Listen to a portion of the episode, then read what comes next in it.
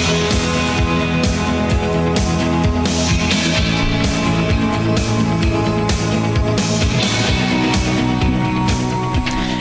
and welcome to this week's Property Matters, the show that brings global trends to an Irish audience to help shape your knowledge of the industry. You can contact us on Twitter at iPropertyRadio or email hello at iPropertyRadio.com. Your host today are myself, Carol Tallon, and beside me is Bryan Fox. Thanks, Carol. And uh, we have an interesting lineup ahead with some great guests, and we hope we'll have a show with a different side of the property market. But I think we should look first at some of the big property stories of the past week. And it was interesting. Um, most of these stories were covered in all the national media, but uh, the median asking price for new home sales is 271k or thousand, uh, which is quite accurate nationally, and 380 uh, 380,000 in Dublin. Uh, that's according to the latest residential property price report from um, myhome.ie. So obviously a significant drop in uh, the asking price for new home sales, and then looking at new, and then on top of that as well, there's a rise uh, in new um, in the number of new mortgage approvals in February, which is interesting, despite the fact that uh, the median price is, is coming down. Um, the other aspect, too, uh, in terms of um, renting, is that uh, rents have risen nationally by seven percent, and uh, there is signs that that um, that rate is slowing down. That's coming from the the uh, rental um, the RTB. Uh, one in ten people spending over 60% of an income on rent in Ireland, which is a hugely significant number. And of course, the on-running story is uh, most people are quite well aware of this. Um, Housing Minister Eoghan Murphy has described as deeply shocking that the combined number of, um, of homeless people is now at 10,000 and uh, living in emergency accommodation in, in, in Ireland, um, a significant rise of 277 people from January. The other interesting story uh, from, from our point of view, Carol, is this one that's just, I think it came out yesterday. As Dún Laoghaire-Rathdown County Council has decided to drop ongoing plans for uh, travel housing housing in Mount Marion here, quite close to where, where, where we're stationed here. And um, Josepha Madigan actually in her um, she has often been highlighted in her uh, in her because uh, in her um, as, as part of the decision because of the fact that in her in running for the local election, uh, she actually inserted that in her uh, in her um, publicity. You know, so go ahead. And, and, it only took three decades to say no. So well, I'm, I'm, calling that a win. You're yeah, it's a win. So uh, one of the other things, one of the interesting things that came out, um, contrary to perceptions, the rate of home ownership in the Republic corresponds very closely with the international average, according to the OECD, and also some good news for the industry or mixed news, I suppose, for the industry. The price of development sites steadies as the build costs are starting to bite, and this is before we know what the Brexit uncertainty is going to bring. Um, going back to the journal, they actually reported on what they quoted as a national scandal. Now, the government and the housing minister in particular actually defended the housing record, but has said that we need more landlords. Um, a local Dublin story, Cairn Homes gets the go ahead. They had planning for 22 houses in Rathgar. They can now go ahead with 107 apartments instead, which will be good news for the market there if, in fact, they go to buyers and investors locally as opposed to going in a job lot from um, on the investment side of things. So, one of the interesting things that came up this week, Dublin City Council favours a radical new housing model. Now, it's favouring this model, which is called a Vienna model, and it's a move away from home ownership, um, more towards a cost rental model.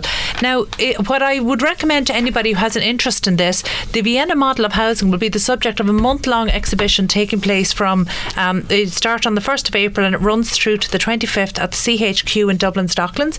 It's also available in the, in the Rediscovery Centre in Ballymun and in the Richmond Barracks in Inchicore. So I recommend if this is something you have an interest in, go along and, and take a look at that. So, in studio, well, let's let's look at let's look at this new uh, segment. We'll start. This is to do with reporting from uh, the Oireachtas this week, and um, I suppose one of the more interesting ones that, that, that happened this afternoon was a joint committee uh, meeting on finance, public expenditure, and reform, and the Taoiseach. Um, it was a very interesting uh, meeting in that um, the background to this bill is called um, a no uh, no consent, no sale bill. It's actually proposed by the uh, party's finance spokesperson, and the Dáil has voted in the past. I think it was back in January in favour of a proposed uh, Sinn Féin bill, as I say, to restrict banks from selling residential mor- mortgages without the written consent of the borrower. Now, the problem with this one is that it's been reported that the central bank warned the Department of Finance that the bill could trigger unintended consequences, such as an increase in interest rates. Now, there was a lot of discussion on this. There was a lot of representatives from various parties in the, at the committee meeting this afternoon, and John McGuinness was very bullish in relation to representing the uh, homeowner or the home home buyer.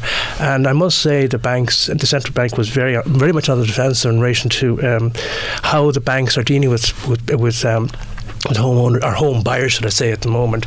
So it'll be very interesting. They were pressed at the very end uh, in terms of um, getting clarity from the central bank on. Um, on whether or not this is unconstitutional, and um, they batted off by saying that's the responsibility of the attorney general.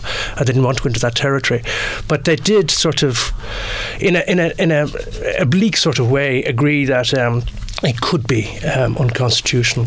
Now, I just wanted to look to look at another bill as well, which uh, has been um, discussed in the um, Dáil, and that is this one called. Um, the uh, let me see, I have it here now. I love this. There's so much being discussed. There's so, There's well, so many this is it. And I mean, it's a, it's a very good idea because I mean there is an awful lot of, of, of business now in relation to. Uh, Various aspects of property in the Dáil. This one is called the Residential Tenancies uh, Amendment, uh, 2018. It's an act. Uh, it's a bill actually to, to amend the Residential Tenancies Acts of 20, 2004 to 2016 to provide for powers to carry out investigations of landlords and impose administrative sanctions, to provide for offences in relation to non-compliance with rent increase restrictions and rent in rent pressure zones, and to increase the, pub, the notice periods to provide in the case of a termination of a tenancy by a landlord, to provide for annual registration by landlords of tenancies, and to amend the registration process to provide also for mandatory publication of termination orders by the Residential Tenancies Order Board, excuse me, and to provide for related matters. Now, it was it was very interesting. It was a very short-lived discussion in the. Um,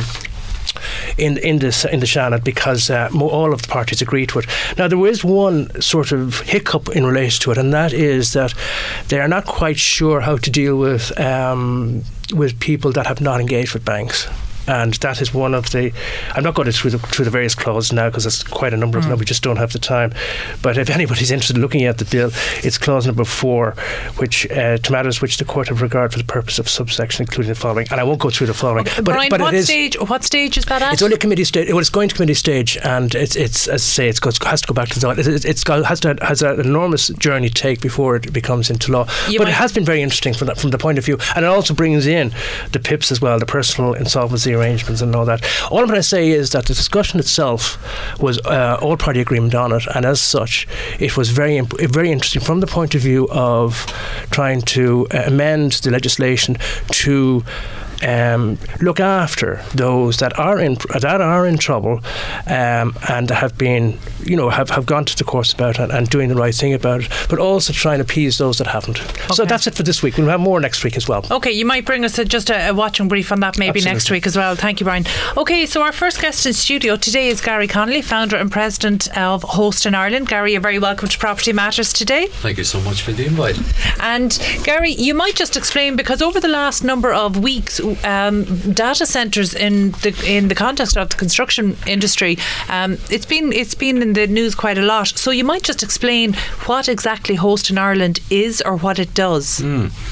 I suppose to better get an understanding of what the uh, Host in Ireland does, you have to understand what the asset class we're dealing with. So I guess uh, data centres have been around in different guises since we had a floppy disk, and even before that we had a hard disk. So if you can imagine to the listeners, uh, back in the 80s you had a floppy disk, in the 90s you had a fob, maybe even a, a, a CD-ROM in between. They're all disappeared, and you wonder, well, where have they gone? They've actually gone to a data centre. So when you're actually talking about a data center, you're actually talking about all that media that you used to use in a central location, otherwise called a cloud.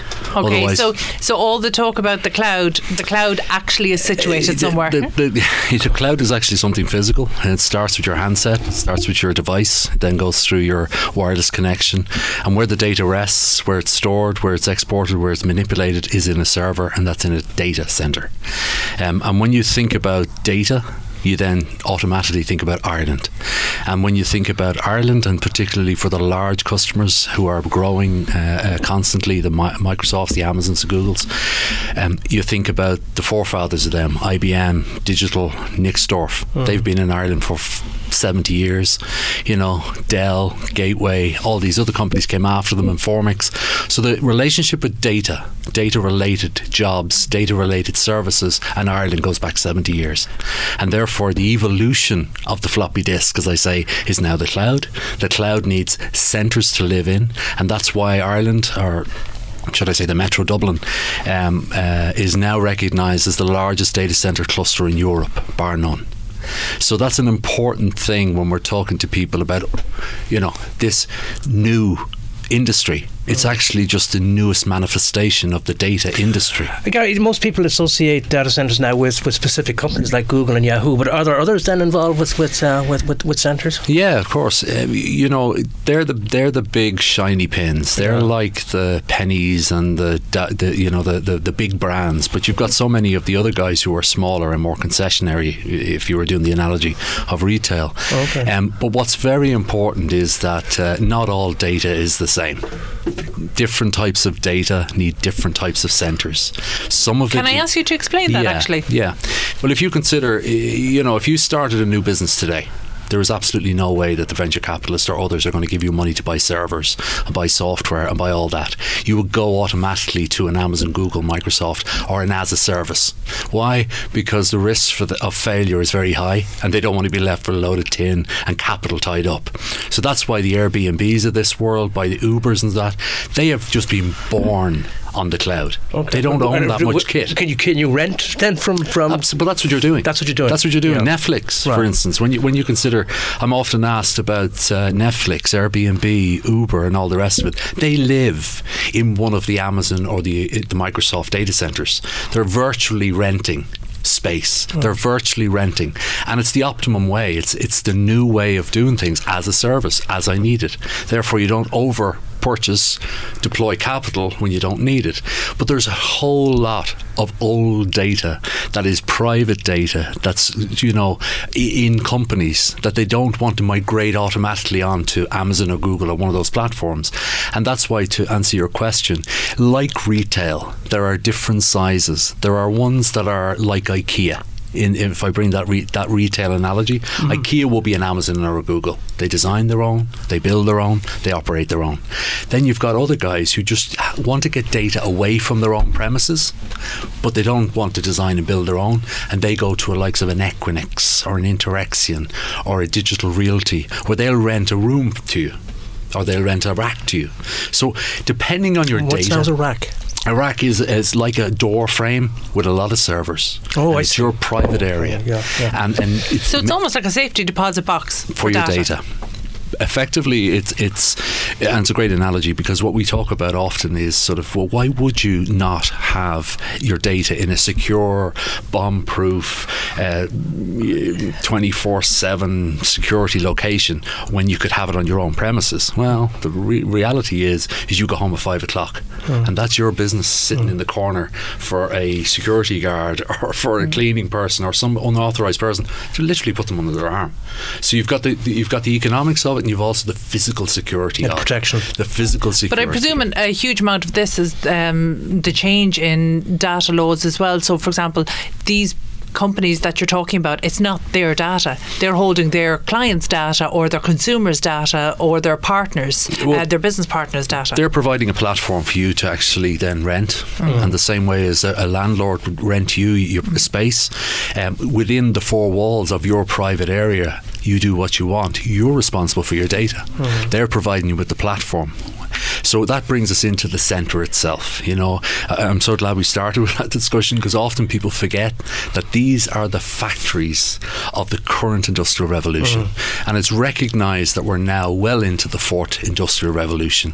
And whereas the first one and the second one was all about coal and steel and, and, and steam, the second one was all about um, automation. The third one was all about uh, actual computers and automation. Now what we're in is that every industry in every sector, micro or macro is run defined by data. So guess what? Everybody is generating data. Everybody's making decisions on data, and they have to go somewhere, and that's a center. So how does this apply now to real estate? Well, it's it's it's data centers now are recognised um, as a genuine asset class.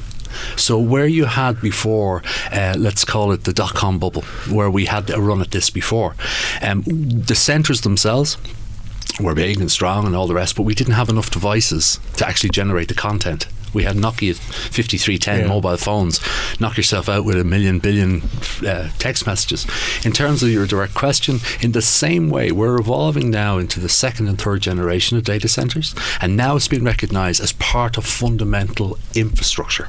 So, what you're starting to see very much is that now that the, the money guys realize this is not going away, you've got the same groups that are, are investing in bridges, rail, road, and other forms of real estate investing in data centers because Da- um, data centres were proposed to be, for it to become or to be classed as strategic infrastructure last year. Hmm. Did that happen? Mm, uh, yeah, um, In, it- uh, particularly in terms of planning. So, well, for example, um, upscale yeah. of the really, really, really big ones. Okay. it is is it's still going through the process of being seen as a strategic infrastructure.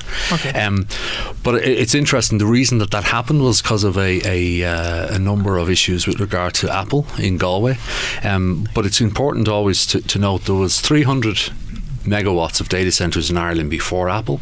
There have been 300 megawatts of data centers after Apple, and there are now 600 more megawatts under development after Apple.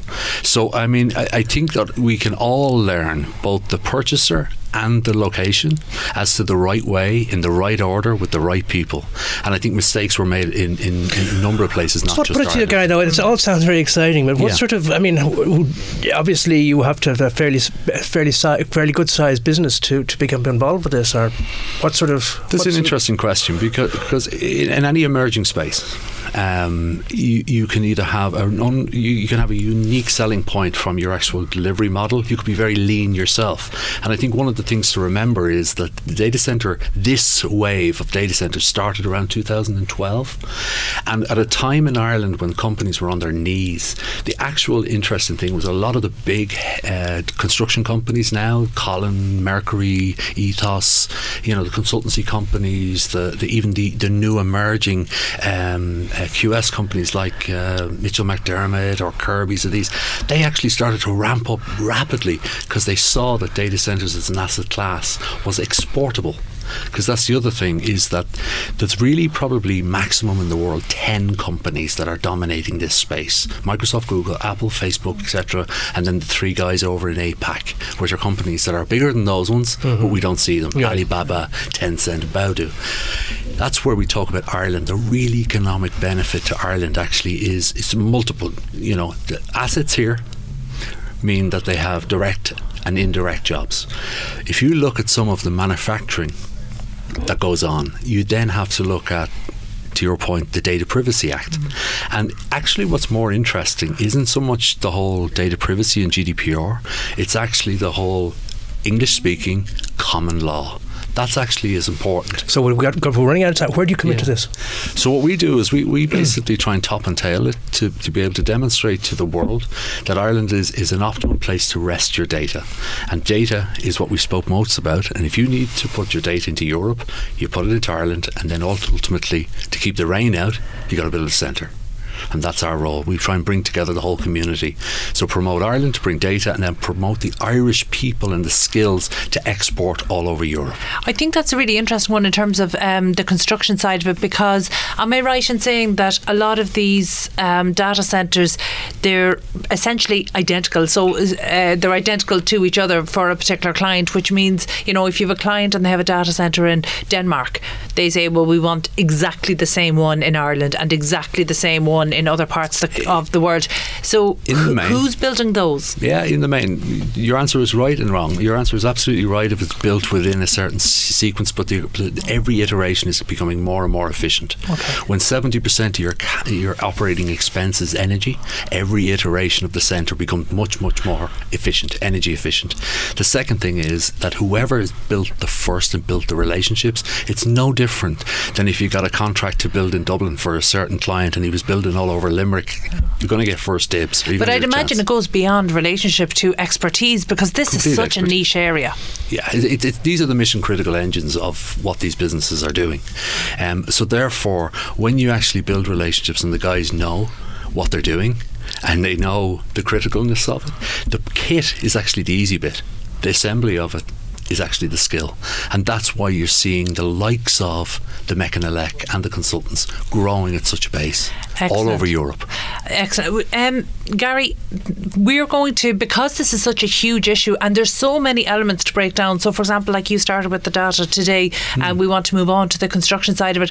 Um, actually, in the next couple of weeks, we're going to be putting together a bit of a roundtable discussion on air here where we're going to get experts from various parts feeding into the data centre sector because we want to break this down. We want to understand it better because I think it's one of the lesser um, known elements or sectors of the construction industry, and yet the growth, um, the growth potential is huge. So where are, where are the figures landing for 2019? This year will be similar to last year, where Ireland will be about 1% of the global demand, which is around 1.3 billion euros. Globally, there's 122 billion projected for data centres. There hasn't been such an asset class build on an ongoing basis since oil and gas, because oil and gas were a big part of the last rev- industrial revolution. Data is the um, driver of this revolution, um, and that is sort of at the moment we're looking at uh, around 1.2 to 1.3 billion. We're small beer then, really, aren't we? No, one percent is a fairly, Is it fairly- significant chunk when Yeah. you consider we're not even one percent of the population of Europe. Right. well, in the next couple of weeks, we're going to have a roundtable discussion about this, and we're going to break it down and see exactly what the potential um, a- and the future prospects are. So that was Garry Connolly. Thank you so much for coming in, welcome. founder and president of Host in Ireland. So um, next up, after a quick break, we'll be joined in studio by Joe McGinley, CEO of Iconic Offices. Everything's fine on 93.9 Dublin South FM. Okay, welcome back to Property Matters here on Dublin South FM with myself, Carol Tallon, and Bryan Fox. You can contact us on Twitter at iPropertyRadio or email hello at iPropertyRadio.com. Well, as I mentioned before the break, we have Joe McGinley now, who's CEO of Iconic Offices, and uh, we're delighted to have you here, Joe. Thank you for coming in. Thank you.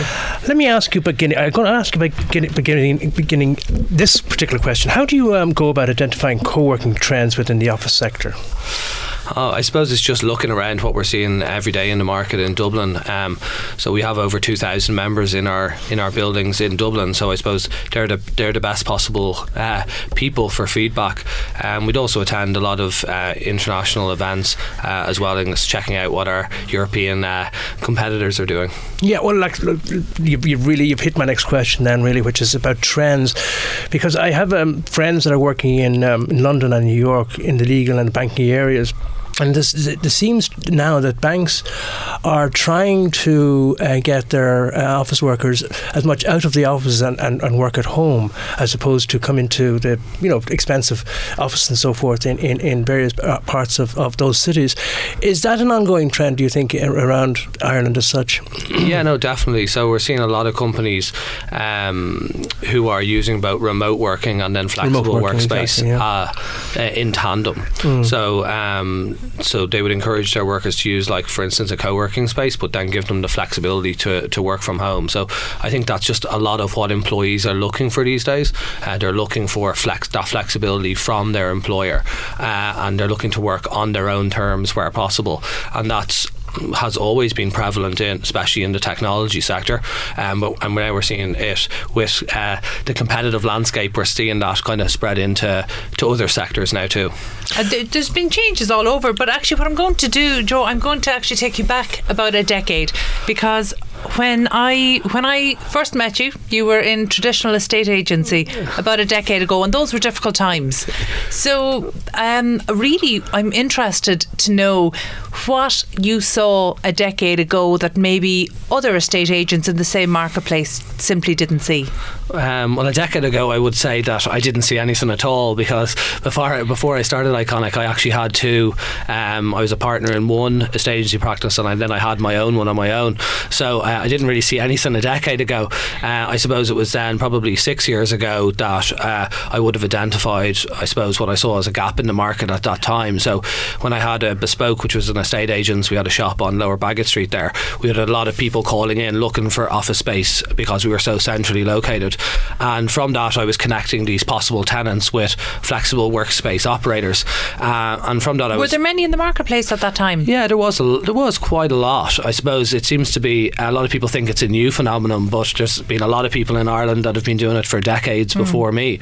Um, but I suppose from getting that valuable feedback from connecting those those people with the operators, I was getting people come back saying, "Oh, the places are too small, or they're too old, or they're not vibrant enough." So I was getting a lot of these feedback, and then I was finding there was nowhere that I could refer them to. So. Um, uh, from there, I suppose I would I needed additional space for my own estate agency business, and I found uh, a lovely building on Lower Baggot Street. But I only needed a couple of the rooms. Now, did you did you know about this sort of office um, space renting as such? Yeah, so I would have only known it. I had never worked in it, but I Mm. had known it because I was referring these tenants into into flexible workspace operators. Mm. Um, so I, I kind of understood what was happening in the sector. Of hot desking, isn't it? Um, well, this would have been more at that stage, less kind of open plan spaces and hot desking, and more Oh, in office at that stage. Oh, I see. Yeah. Um, and uh, so when I would have took that building, then I would have just took uh, a couple of offices for myself, put in a boardroom, uh, refurbished the building, and I think before we had even opened the building, I had the entire building let, and that was really just you bought the building then? so it's, so it's for, we would operate just a fully a leasing model. Leasing model, yeah, kind of yeah. similar to a lot of the, the hotel models. Um, and I think the fact that it was rented, all rented before uh, before we moved in, was kind of testament that the model worked. And um, And how did they find out? I mean, so was it word of I mouth? had the estate agency practice, so I was obviously advertising offices Oh, okay, through yeah, that anyway. right, right. So I had a little a little insider knowledge there, and uh, so we were in the uh, we were in the office game, so to speak, but not as an operator, more as just uh, as a typical estate agent. So we were just advertising the properties in the normal way across the platforms or people coming into the shop. Oh, what's your typical space. tenant? I mean, is that is that what you call them, a tenant or a client? Yeah, well, uh, more client, Client, we would call yeah, them, okay, yeah, okay. Uh, or members. Um, so I suppose there is no typical. So we would have a lot of the large technology companies that you would uh, that you would know when you think of Ireland would be would be our clients, um, but that would be on the larger side, uh, and on the smaller side it would be right down to just one per, one person indigenous companies who maybe left our company and were setting up on their own, and then literally everything in between. Mm-hmm. Uh, in I- Actually, Joe, is that something that's changed in the last five years or thereabouts? Because about five or six years ago, there was certainly a perception that it was startups or small businesses that went into um, co working spaces. Um, or you know if it was an Irish-based employee of an international company, whereas now you're you're letting quite significant amount of space to the same company, so they're not necessarily small businesses at all that are that are your members at the moment. Yeah, no, I think that that's fair to say. For um, a lot of for a lot of operators, they focus on particular parts of the market. For us, community is all about just having it div- diverse as possible. So we're not focused on any particular sector, but definitely we would see that as a trend. Uh, I think in the last, certainly in the last couple of years, a lot more corporates swinging towards. Uh, Making flexible workspace a part of their real estate portfolio. Uh, it depends on the company how much, what percentage that should uh, take up, but they're definitely looking at as uh, part of their portfolio, which they can then contract in when times are bad, and then expand when times are good, or when they have uh, projects that they might need to kind of tool up for. But is there a difficulty when a trend looks like it's working? There's almost a difficulty there that um, you can make it look easy. So I, I do believe there's operators out there um, in the Dublin market and otherwise that think it's all just about opening a large office and allocating space, whereas there's so much more behind it. So can you maybe give us some insights from the operational side of running these these offices and these centres? Yeah, definitely. Um, well, I can give you one example. So, um, we're opening a new building on Thomas Street at the moment. It's due to open this month called the Masonry. Like that building has been in the planning stages internally within the company for the last three years. Um, it's been on site, I would say. Maybe the last mm, six to nine months. Um, Is so this your first office outside of Dublin too? uh, currently, it would be our only office outside of Dublin too. Yeah, so we've been essentially Well, there's reasons for that, obviously. Yeah, well, the reason is that a lot of our clients, um, we would be at the higher end of the market, and a lot of our clients really they just want to be in the city centre. Sure. That's what their staff want. course, that's what yeah, they expect, yeah, and they want to yeah. be close to transport links and amenities. So we've been just trying to deliver what the clients have been looking for. Um, more recently, we've actually had quite a number of tenants that have we saw the flow towards Dublin 8, and I suppose we took the bet three years ago uh, with our partner in the project that that area was going to come on, and the changes on Thomas Street itself is phenomenal. There's a lot of well-known operators like the likes of Press Up or KC Peaches that have all uh, spilled onto the street. So uh, I suppose we saw that wave of what was uh, coming, and I, I suppose we, we bet on it.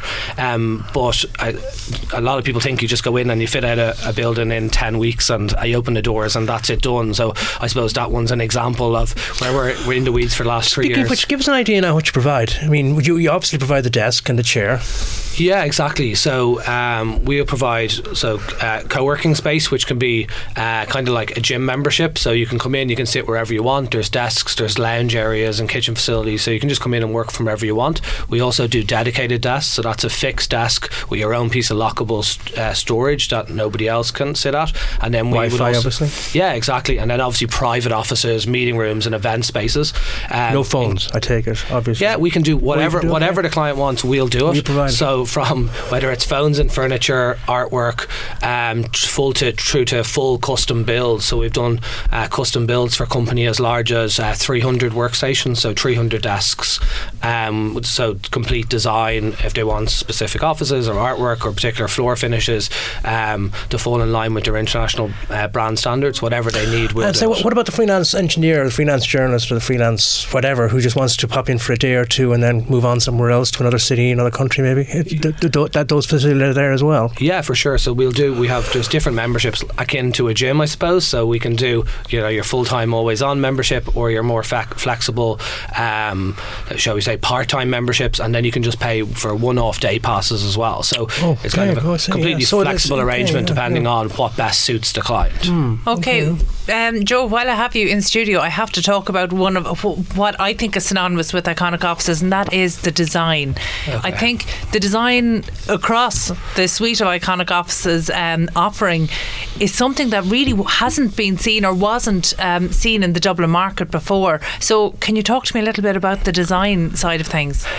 I can try. So I think uh, I think it falls back to when I was getting that feedback right at the very outset. That was when we were starting to see the Facebook books and the Googles come through with their office design, and there was a lot of let's say predominantly technology companies that wanted the same feeling for their company, but obviously didn't have the capital to do it or the, the size of property to do it.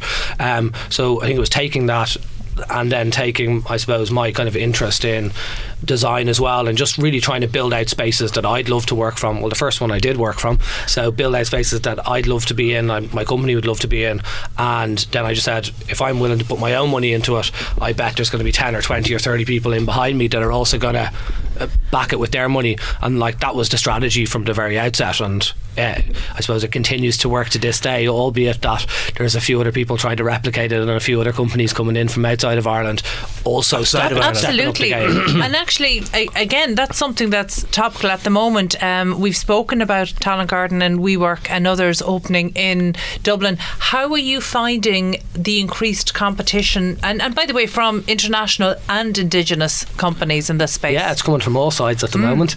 Um, but like I think the international, I, I think. To be honest, the more people that come in, the better. Um, it's going to just grow. Like the sector is going to grow exponentially this year um, with the arrival of the international competitors which are coming in. Um, which for us as an indigenous player is a good thing. I think we're just repositioning our place in the market to ensure that we can kind of capitalise on that. So particularly the larger international companies have a particular price point and part of the market that they like to hit. So uh, they're going to suck a lot of new companies into the funnel, convert a lot of companies from conventional space into flexible workspace, and we just want to be there when they want to progress out of that operator's offering that we're there and ready to take them up. So when when you see a sector grow with such significance, there's a lot of opportunities in that, and I suppose it's just up to the indigenous company who knows the streets best to capitalise on that. Okay, so where do you see where do you see future trends? Like where is this going? Because you might be familiar with um, recent news on WeWork, and you know certainly their funding model and finances have, have come under scrutiny um, in recent weeks. So where do you see, from an Irish perspective, and particularly um, across the main urban urban areas, where do you see the trend of co-working um, going? Yeah, well, I think I suppose co-working and flexible workspace is here to stay. That's for sure. Mm. Um, I think one of the main drivers behind that is that if you're looking to rent an office in Dublin city centre, which might be conventional space, the landlord's typically looking for 12 to 15 years term certain. So no break options within 12 to 15 is that years. Still, is that still market standard? Yeah, that's still market standards. Like we're looking at properties, and they're the terms that you're looking at with a with a fairly strong covenant. So that's what's happening in the city centre.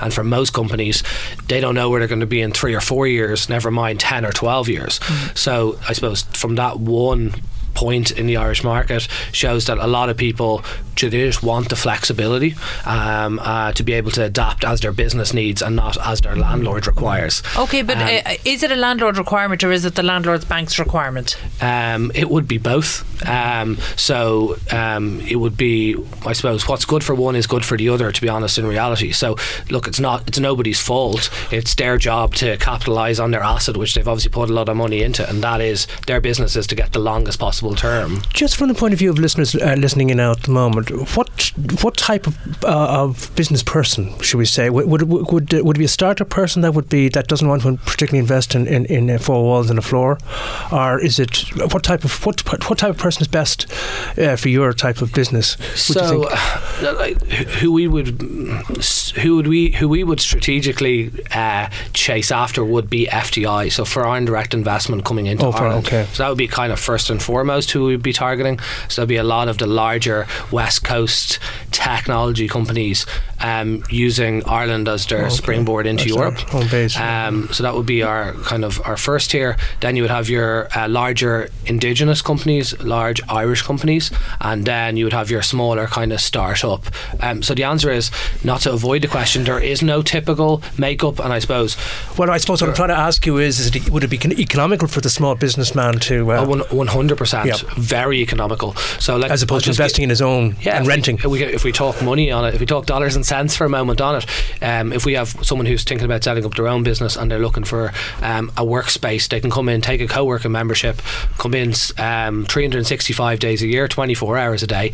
There is free beer, free coffee. They get their breakfasts are free, and it's like 295 euros per Bryan, month. Uh, Joe, I, I, feel like these questions have gone beyond an interview and more for, more for an inquiry here. Bryan, are you thinking of, of moving base? Well, no, not quite. No, I was just trying, trying to get it, ascertain what you know how, how best yeah. Uh, the small businessman could be entertained by yourself in terms of office accommodation. Yeah, exactly. So it's it's a person, should I say? Yeah, for those people who are just looking to get a base as quickly as possible, it lets them get established literally immediately at a very low cost point. So it's here to stay.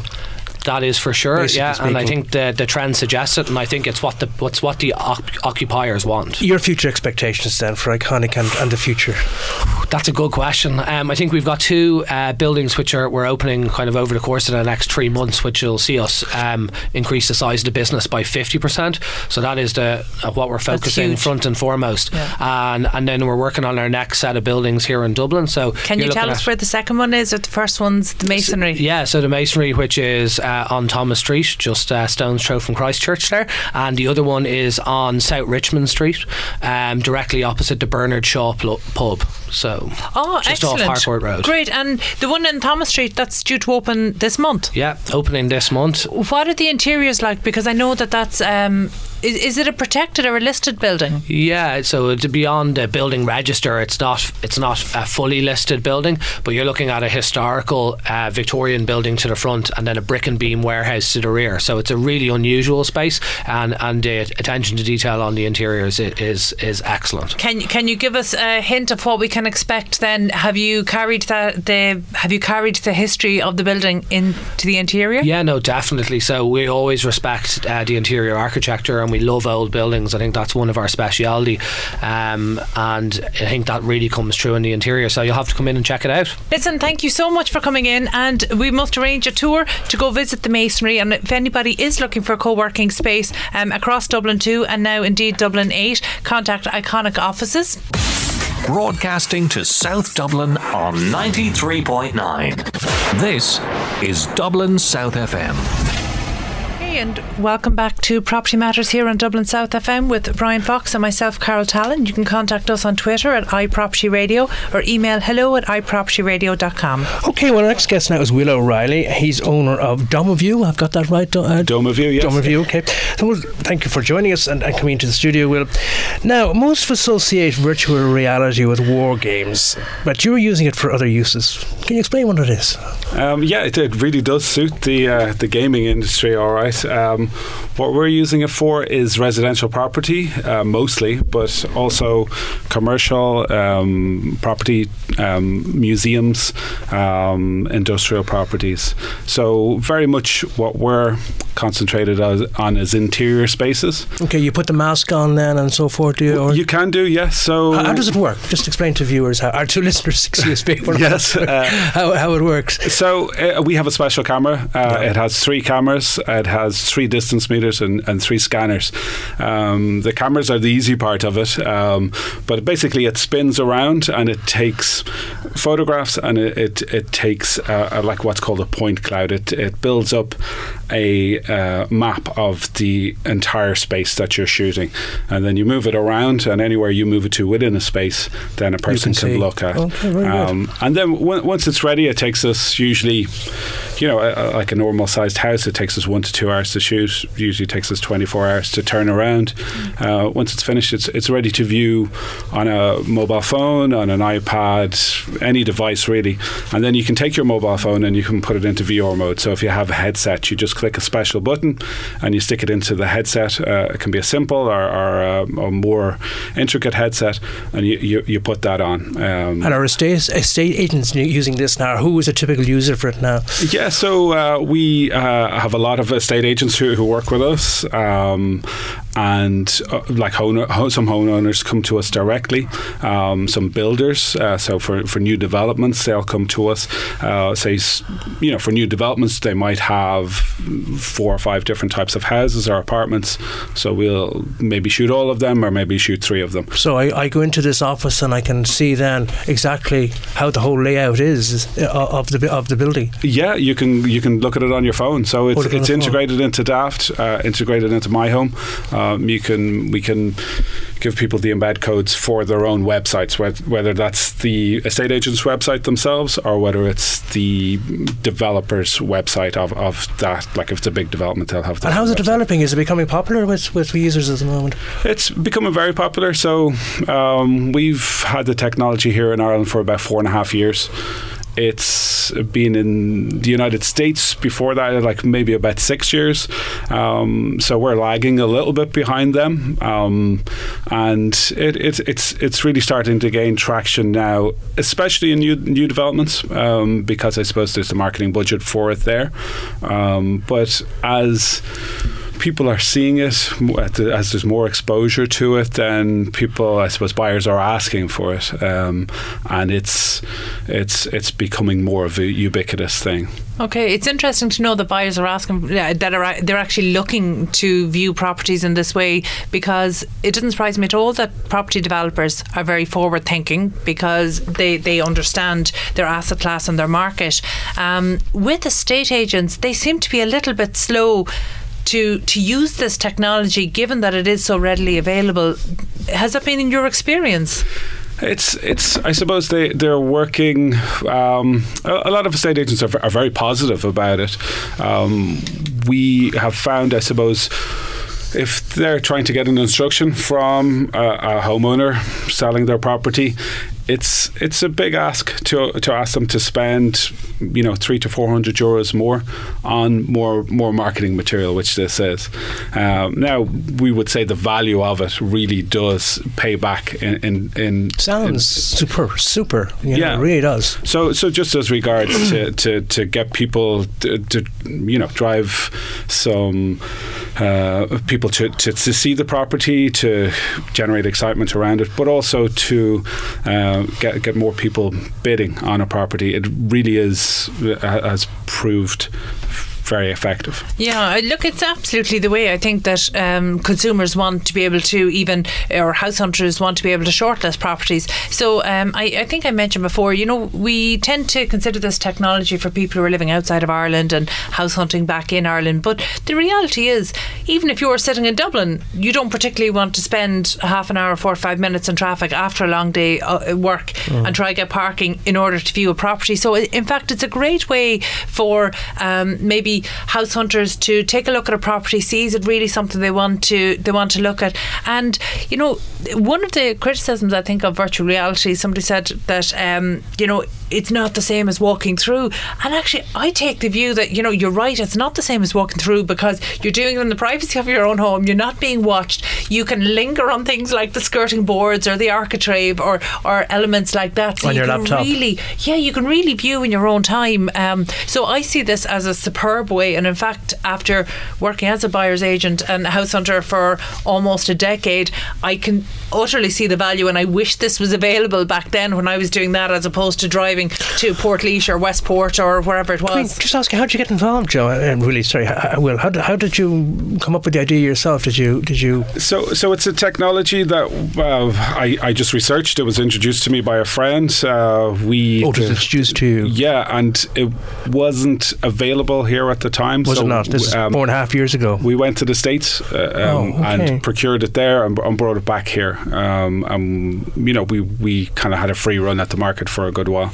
Um, and and I mean, did you have any difficulty uh, educating, shall we say, uh, users in terms of how to use it and, and how it can benefit their business? I don't know how, how costly it is, but I mean, Yes. obviously, it makes economic sense to, to, to use it to. to, it's to it's uh, you know it's I suppose it's it's a difficult thing to talk about to describe it's it's it's uh, you have to get it in front of people and get them using Yeah, it yeah, it's, it's yeah, very yeah. intuitive once it's in front of it's like you the car, isn't it? You have Yeah, to see the car and get into it and feel it. uh, and that's the way people expect things these days. With with you know Apple, Apple have changed the way that like devices don't come with instructions anymore. You, you, you you open up um, a, a virtual tour and you can walk around straight away. It's it's like Google Street View inside. So so people know to tap the screen and, and, and they go walking around. There's a there's a dollhouse view then to see the whole property in 3D. Um, just to come back to you know buyers and uh, like what you know stories that we get back is from estate agents that uh, uh, uh, buyers will separate. Say a couple will separate on a Saturday morning because they, they might have five properties they want to see. So they'll walk around the property with their phone, videoing it so that they can show, they can remind themselves of what it looked like, but also they can show their spouse uh, later on, and and then they decide, okay, we'll we'll go and see that again or something. And it's, So, as in, they're taking a divide and conquer approach to these open viewings on a Saturday morning. yeah, because they, there's no virtual tour, so It's they like can't. Hunger Games. Yes. Yeah. yeah. Um, so it's it, this solves a lot of problems for, for, for buyers. Just to uh, so many of them that I've met have gone. Wow, why isn't this on every property? It would save us so much time, and we could just really hone in on one or two properties and, and, and start bidding on them. Which would really actually save the estate agents time on holding a, an excessive number of open viewings or trying to accommodate an additional number of viewings. Yeah. Because if people saw, you know, like there's, you still have a scenario where you know people will arrive at a house and once they walk through the hallway, they know it's not right for them. Yeah. They'll go through the motions of walking through the house, but you know by their face, you know by their body language, the estate agent knows um, this person is not a fan of the property, and that's exactly the kind of thing that that you would know if you actually were able to access a virtual reality tour. Have we any idea of what proportion of properties on the market at the moment have this facility available? In in Ireland, it would be less than five percent, maybe something That like low? two percent. Yes, yeah, uh, it is pretty low.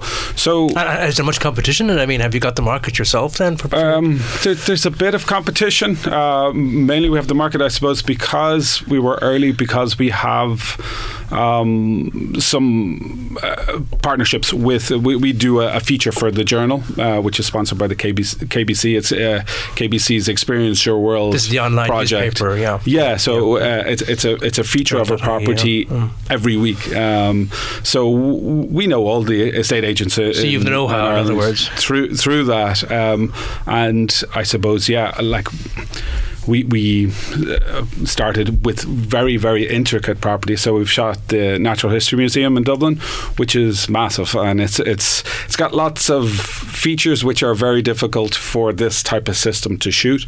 So we you know we have a lot of learnings and a lot of Sorry, the uh, Natural History Museum. yeah.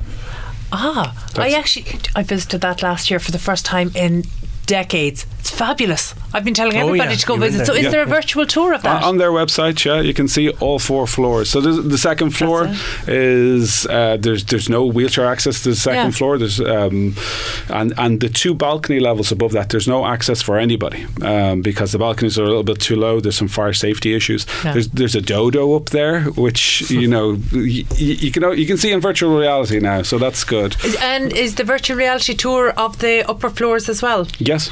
Because I'm not going to get anybody into trouble, but I happened to get a tour of the only because I had my very cute grandson or god, godson, godson with me, and uh, he really he really wanted to see a penguin, so we were given access. Very we were good. given access to see the penguin. So, I mean, um, do you so know- I'm going to look at that tour. you, you could be in the travel business as well, couldn't you? Uh, with with this type of um, So yeah, we, we've started again. It's it's in beta still at the moment. Uh, it's a website called Dublin3D.com where we're populating uh, a map of Dublin with tourist spots. So we've you know there's the Guinness Storehouse in there. Uh, just shot. It's not on that yet, but we just shot it last night. The Trinity, the the Long Hall in Trinity, uh, the library.